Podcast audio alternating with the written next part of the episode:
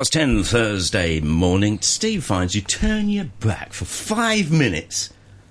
I know. I know. You're not I must, going away again. I must admit, I, I went away and they chose that period. I mean, it is all about me. I'm, I'm not being. I thought it was that they decided to chose that sneak it in. period to, to, to, to nip in a, a, a couple of small proposals about constitutional reform. No, it's just called constitutional. yes, yes. I mean, it, it's quite nice. I mean, you, you've got to. It, it is so dismal that you've got to laugh. I guess But so. I mean, what, what, what, what we now have in Hong Kong, in the name of progress, is oh, that's right, the same system as they have in North Korea, where everybody can vote for whoever it is they've chosen them to vote for. I, I'm hardly exaggerating. I know you're not. Iran is the world that's been banded around as well. No, that's very unfair. I know. It- no, no, no. Iran, to be fair, actually has a bit of a choice. In North Korea, anybody can vote for somebody called Mr. Kim, regardless. And it is universal suffrage in, in, in, in sorry, in Korea. Let's get this right. It's very early in the morning. No, it's universal after 10. suffering in Korea. That's Universal suffering, and why not? Yeah. It's been such a success there, we should try it here. But the idea, honestly, the idea that some sort of progress has been achieved, that there's a historic advance, and other cliches that people may have in their back pockets, is really rubbish. I mean, this is a major step backwards. Anybody who doesn't believe that just doesn't understand anything about how elections work. When you have a system as rigid as that which is proposed by the um, uh, by, by the by the NPCC WHYZ PCCW. Um, you know that that there will be no genuine choice for electors. The fact that they can all go out and vote for the people who've been chosen by Beijing is of no consequence. But you know what's even. I mean, you keep saying they're not going to add to this. I mean, it's already bad enough. No, it's done and But- dusted. But but as soon as this is, has been announced, we then hear that they're then organising a visit to Beijing for all the tycoons. You know, the the big boys, not Hmm. Just not, sightseeing, not beaches. not not the little sort of idiots who, who, who run around and, and the useful idiots who do their work here, but the actual real bosses are going up to Beijing. Why are they going to Beijing under the leadership of Tung Chee-hwa, and we'll come back to him in a moment, is Tour guide your tour guide Tung. The, the the reason they're going up there is to uh, advise, and I put that very heavily in inverted commas, the, the comrades on who is their chosen candidate for people to democratically. Oh God. I can't even say the words. It's just the so, timing is just so ridiculous. stellar, They, they, they, they don't even pause for breath before doing this. They say, first of all, you're not going to have a choice, so sod off. Yep. And then we're going to pick all the people who who have, have been so dismally unsuccessful at choosing a suitable leader for Hong Kong to go up to Beijing and do exactly the same thing again. So they'll go up there and they'll all sit there, and this is what I love about these people. They'll all sit there, and what they'll actually be doing is trying to second guess who it is that the people in charge of the government in China want them to pick. So it's a sort of funny little game they'll play. They'll go up there, Why they'll don't they go- just ask and they'll go and say, Li Ka-shing, for example, who do you think would be? And he'd go, well, let me put it to you. Who do you think would be best, comrade? And they'll go, well, I tell you what, we found Mr. So and so. He he may not be very nice, but you know he's good for us. And he'll go, do you know that's a very Exactly good what I choice? was thinking. That, that's my view entirely. I mean, these are the people. These are the real patriots who send their children overseas to be educated, who have foreign passports in their back pocket.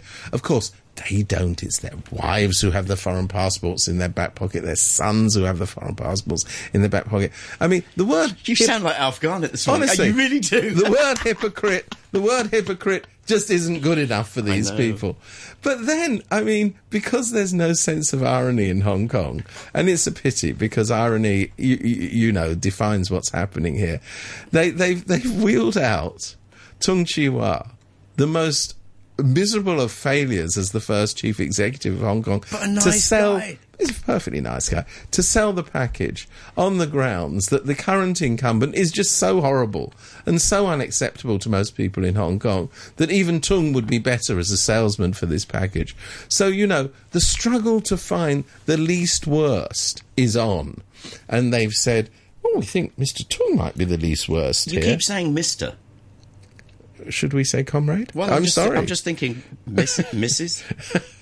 Oh well, Miss Mrs. Tung hasn't been wheeled out no, on not this Mrs. particular. Not, not Mrs. Tung. You're talking about income. You know, next and this that. But Uh, you know what I'm saying? Oh yes, yes. Well, uh, you you you think it might be a sort of broom-headed lady? Might be. I I I'll get you, my dearie. I'm not sure that, in fact, even she, who is, I, I've never known anybody as as busy scrambling for a job as she is. I don't think even she is likely to be s- selected purely on the grounds, no, on, not, not not not because she's unsuitable. Then, She's if she bird. if she was unsuitable, then say, oh, well, that's all right.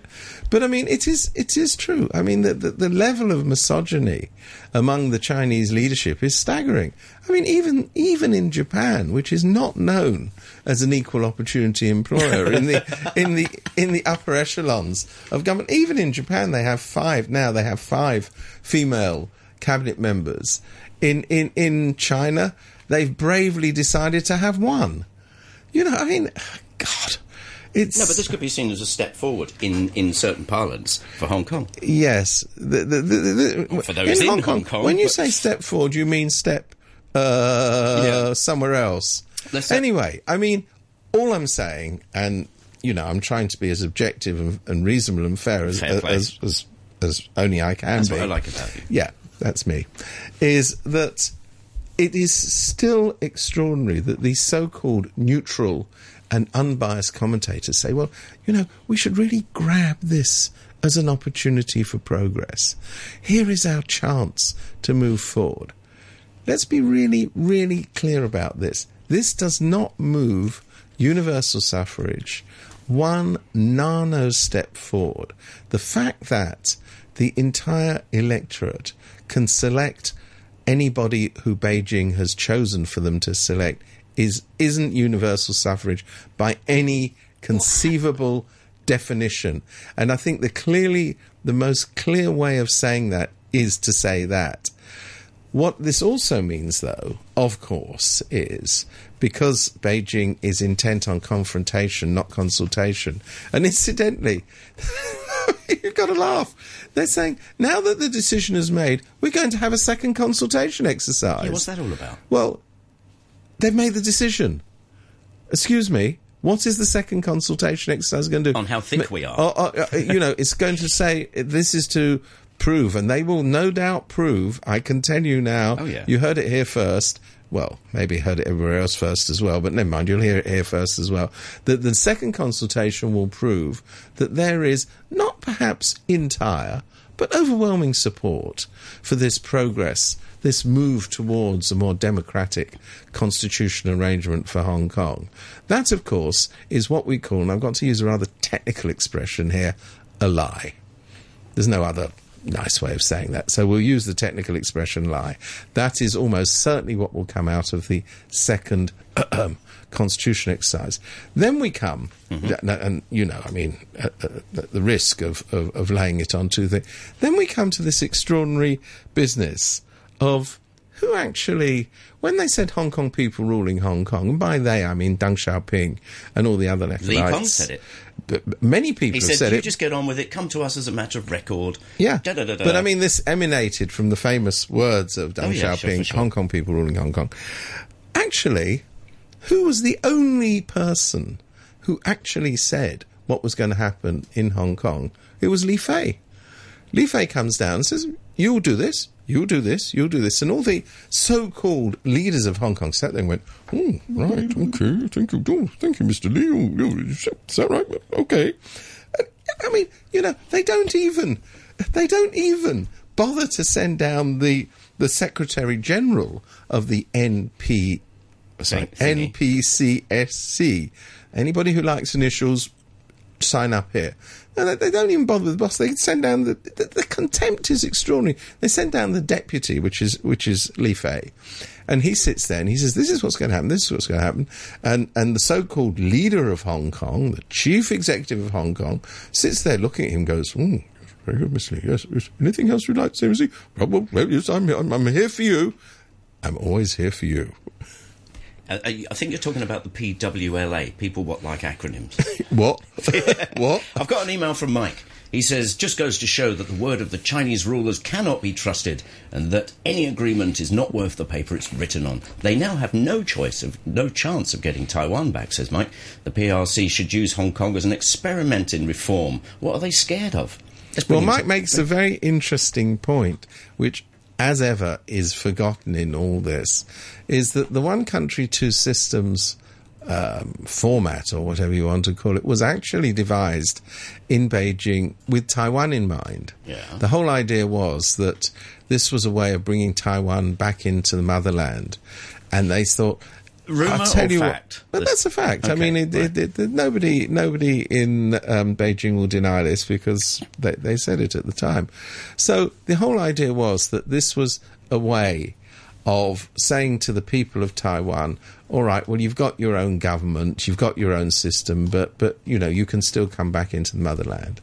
The opportunity to test this out came, of course, in 1997 in Hong Kong with the reversal to Chinese sovereignty. Mm-hmm. And anybody in Taiwan who is going to draw comfort from the experiment that was tried in Hong Kong would probably number, and I'm I'm a bit of a statistician here, would probably number about one. Anybody who looks at Hong Kong says, "Oh, I tell you what, that's a great system. We'll Have some we'll, of that." we'll have some of that." Yeah. That one person, I don't know his name, but it could be her name. It could be possibly two because we've got to be statistically accurate. here. Absolutely. But if it's more than that, I would be staggered. So it is interesting that, that the system um, devised for Taiwan has now given the people of Taiwan the ultimate assurance that it's not worth having. And it's not just, I mean, Mike talks about promises and what have you. Actually, it's something more than that.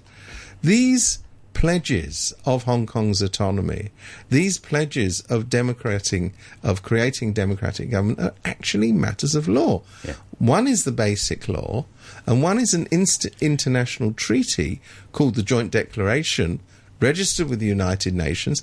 These aren't sort of, you know, there's not somebody who, who, who goes into a restaurant and says, "Oh, waiter, have you got a pen? I just want to scribble something down." These are constitutional documents. Yeah, well, don't forget, Steve. And you- if you can ignore those, well, Yeah. Well, you, you, you wrote yourself in the 90s that the whole deal about Hong Kong being loaned to Britain for a few years was just like a sort of party game to them. So, that being said, ah, just let them get on with it. If your mindset is that it's ours anyway, yes, we, we'll sign it. We'll sign an agreement, and um, we will we will reserve all rights to interpret that agreement. Right. Well, in a sense, you could say that with the basic law, China could sort of do that because constitutions are notoriously interpreted interpreted by whoever's in power. I like your word better. interpreted. Sorry about that. Interpreted by those who are in power. But a constitutional document, which is an international treaty, is actually of a different standing. It, it, it, it cannot be unilaterally interpreted by one of the signatories to that document. Mm. And China now is saying, oh, oh yes, yeah, yeah, yeah, we know Britain signed it, but they should be very quiet about this because it's now longer They any of their will be, business. though. They probably will be, though, won't they? yes. I've got a correspondence here from uh, Paul, which I'll get to in a second. Uh, Scott says Mike's got it backward. It's because China has pretty much given up on using Hong Kong to seduce Taiwan. Now they use both brute force, capital, and military as a strategy to get back Taiwan. He says, for your information, a poll in Taiwan found over 60% of the youth of Taiwan may hate the CCP, but are willing to go to China to find work. But that's not contradictory to me. That's really not contradictory to me. I mean, people will um, do things in their pragmatic self-interest. If they're unemployed in Taiwan or they think Job's they job, can make it? more money in the mainland, they will go and they will go and take that job. I wonder That doesn't mean that they've fallen in love with the system. They will go across the mainland, but I think you can be pretty damn sure that in their back pocket will be their Taiwan passport. Oh, you bet. And if somebody says to them, the price of you taking this job is you have to give up your Taiwan passport and take on a PRC passport, that Uh-uh. 60% ain't going to be there anymore. I wonder how many of these employers that these Taiwanese guys go to for jobs think, oh, I'll have some of that. Bit of a sort of international foreigner there, bit of foreign experience, but they look the part, so we'll hire them. Yes, and, and you know why not? I mean, I, I'm not critical of anybody. You know, why shouldn't people work on the mainland? Indeed, you know, all this talk about how Hong Kong people should become more familiar with mainland. All of this is perfectly legitimate, but that doesn't mean you have to embrace the system. Certainly not. We've got about a minute before the news. Morning to Paul. He says, Do you think if CY Leung decided and announced he would not run for a further time, it might make the situation better? No, Okay, fair enough. Thanks very much for that, Paul. That's all he's got No, to say no, on the matter. I, I, I just, I just think it's it's all gone. It's all gone too far now. It's gone too far. I mean, it, people would be happier not to have CY Leung as the chief executive, but frankly, it, he's so irrelevant now. Isn't, isn't he I coming mean, round to yours for tea on Saturday? Well, he is, and I'm I, I'm a bit embarrassed. You've you, you you've mentioned that on the radio, Sorry, but anyway, he, he is. But I can't tell you what I'm going to put in the tea. just something to just something to leave us with before the news. The big announcement of of uh, what was happening the other day with the whole you know Rogues Gallery. Everybody looked like they were at an execution except for CY. You're, was- you're talking about when the announcement was made. Yeah, yes, boy, oh boy, yes. it was like one of those sort of old West. You know, cowboys never smiled in pictures. Yes. it was like one of those. Yes. we'll come back to this after the news. If you want to get in touch, it's morning brew at rthk.hk. Let's hit the round button. There we are. Radio 3. On Radio Three, nearly twenty minutes to eleven. Still in with Steve Vines. Well, I'm still here, and uh, um, just about still here. You are the gift that keeps on giving. Uh, that's what the bloke who takes my money keeps saying. the um, what's still just about here is are, are some of Hong Kong's institutions, which I'd always thought we could rely on, and always thought were cornerstones of our way of life. Well, there you go. One of which is the police. The other is the ICAC. Now, it seems that under Leung Chun-ying, no institution is sacred enough, and maybe sacred isn't the right word, but is, is precious enough, perhaps is a better word, not to be used for political purposes. I mean, the idea that an organisation called the Independent, and you have to stress that word, Commission Against Corruption, should be used for political purposes so blatantly that went all over the world on the newswires it as well. sure as hell did when they, you know, when they raided the offices and home of, of, of Jimmy Lai and his assistant Mark Simon. I mean, that showed to me. And of course, nothing will come of that because th- this was total rubbish. This was purely a political act. That showed to me not that there was anything particularly, well, there was something worrying about the raids. I, I shouldn't say there wasn't anything particularly worrying about them. There was something very particularly worrying about the raids, but that showed to me the extent to which the people who are now running this government have no regard for its major institutions. I mean, the ICAC was designed as a bulwark of the system of Hong Kong. It was set up for those who, who may not know the history as a way of eliminating a very, very corrupt system within the Hong Kong police force and of calling to account public officials, particularly public officials, but it also applies to the private sector, who who have uh, been guilty or was suspected of being guilty of some form of corrupt behaviour. Now, once you say that institution is subject to the political whims of the government, in other words, it can be used not for its original purpose, which is very important, which is to eliminate corruption, but can be used against political opponents. The entire credibility of the organisation goes. It's you know, it's like being half pregnant. You cannot be half pregnant, and you cannot be half independent. You're either independent or you're not, or you're pregnant. or you're pregnant, or not. Or not. Those are the two alternatives. They're kind of simple. That's right. So, uh, and then when you have and this is increasingly the case, and we've talked about this on this program before, but it's getting more and more blatant. When you have policing, which is done in such a partial political manner, you know, you have the police policing the, the, the, the pro government, anti Occupy Central demonstration, issuing vast numbers of, of, of, of, attendance as their official estimate of how many people are there. And you compare and contrast that with the aggressive, and it really is getting very, very aggressive, way that they police any sort of anti government uh, protest. You understand that the police, instead of being the neutral force, preserving law and order. I, I, can't emphasize how important all of this is preservation of law and order if they are no longer acting in an impartial way in preserving law and order, the system is crumbling at its foundations. What I really fear now, and many people fear this, it's not just me, is that this pernicious attempt to undermine the bedrocks of Hong Kong will now be spreading to the judiciary.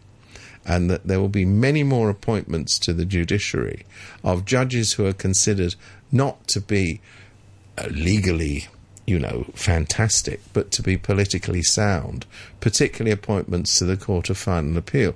Now, once that happens, you, you, you, have not only knocked away the foundations of Hong Kong's way of life, you've crushed them. You've made a situation where the whole edifice will tremble very considerably. And all of those weaselly like business organizations who are saying, oh, what I'm really worried about is the fact that there's unrest and protest in Hong Kong boy, will they live to rue the day when they didn't raise their voice about the undermining of the law of the rule of law in Hong Kong. Because this is what's really important to business. It's not the idea that people shouldn't be allowed to demonstrate. In every democratic society, there is large demonstrations, and business organizations in those societies, which are much more sane, say, yeah, okay, there's demonstrations. Next, mm. we're still, you know, we're still running the banks, we're still running the insurance companies. We really don't mind about that. What they do mind about is lawlessness. What they do mind about is a system that isn't no longer guaranteed to be impartial, no longer can be guaranteed to have a place you can go to, i.e., a court, where disputes can be settled in an impartial manner. Once all of that's gone, I can't. It's it's hard to exaggerate how dead in the water Hong Kong is going to be, and the speed at which this is happening is terrifying. I'm I'm you know I've I've really not been pessimistic about Hong Kong. You know, like a lot of people who've chosen to live here rather than happen to have been born here. I, I came here because I like the system. I think it works. But if they're going to carry on doing these sort of things, many people are going to say, well, what's the point of Hong Kong? They're not coming to Hong Kong because it's oil rich. They're not coming to Hong Kong because it's got, you know, a fantastically clean environment. I think They're it's the karaoke, to, actually. Well, there's that, See? and that is quite important. That's and, worth and remembering. we shouldn't underestimate the karaoke. Uh, you, you, have a point there, and I've foolishly overlooked it. I particularly like it when they sing patriotic songs at karaoke, but that, that's just me. You've got to. Here's another possible. Um, if things were to really sort of hot up here, so you, you declare a state of emergency, and bish bash boss, there's your Article 23. Well, yes, I mean, many, many things flow from this. Mm. But I mean, the problem with this is that it may not be some, you know, big cataclysmic event. It's this slow chipping away of the foundations. And once you've chipped away the foundations, the building falls down. I mean, this isn't kind of rocket science. This is really simple stuff. Mm. And one of the reasons why Hong Kong does so well is, frankly, because it's in a bad neighborhood. It's in a neighborhood where there isn't rule of law, where in other places, you can't rely on the police or the judiciary or some independent body like the ICAC to keep things under control. So people say we better set up a business in Hong Kong because it's got all of these things. Mm. Well, once they're gone, they're gone. There ain't no reason to come here. I'm telling you, even though the karaoke is good, and I'm not dissing it, honestly, good. it's fantastic. not be. And even though we have, you know, the ultimate in civilization, which is high concentration of McDonald outlets, even though all of these prerequisites of a civilized society exist here, I think people want a bit more. They Actually, they to. want a lot more, in fact. Well, this is the next thing. I mean, seriously, to take it a step further, it's when businesses started to duck and run. Well, it's not happening yet, Mm. but you know, the the point about loss of confidence is it's never slow.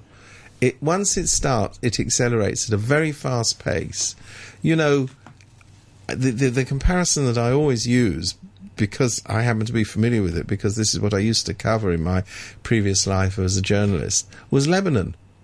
Lebanon was the place in the Middle East that international businesses went to because it was the best part of a bad neighborhood. You know, they didn't want to be in Iraq, they didn't want to be in Syria, they didn't want to be in Egypt, although they were much bigger countries than Lebanon.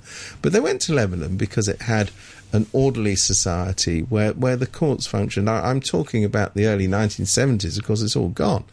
But when the exodus from Lebanon occurred, boy, did it occur. I mean, there was a civil war, I ought to mention that.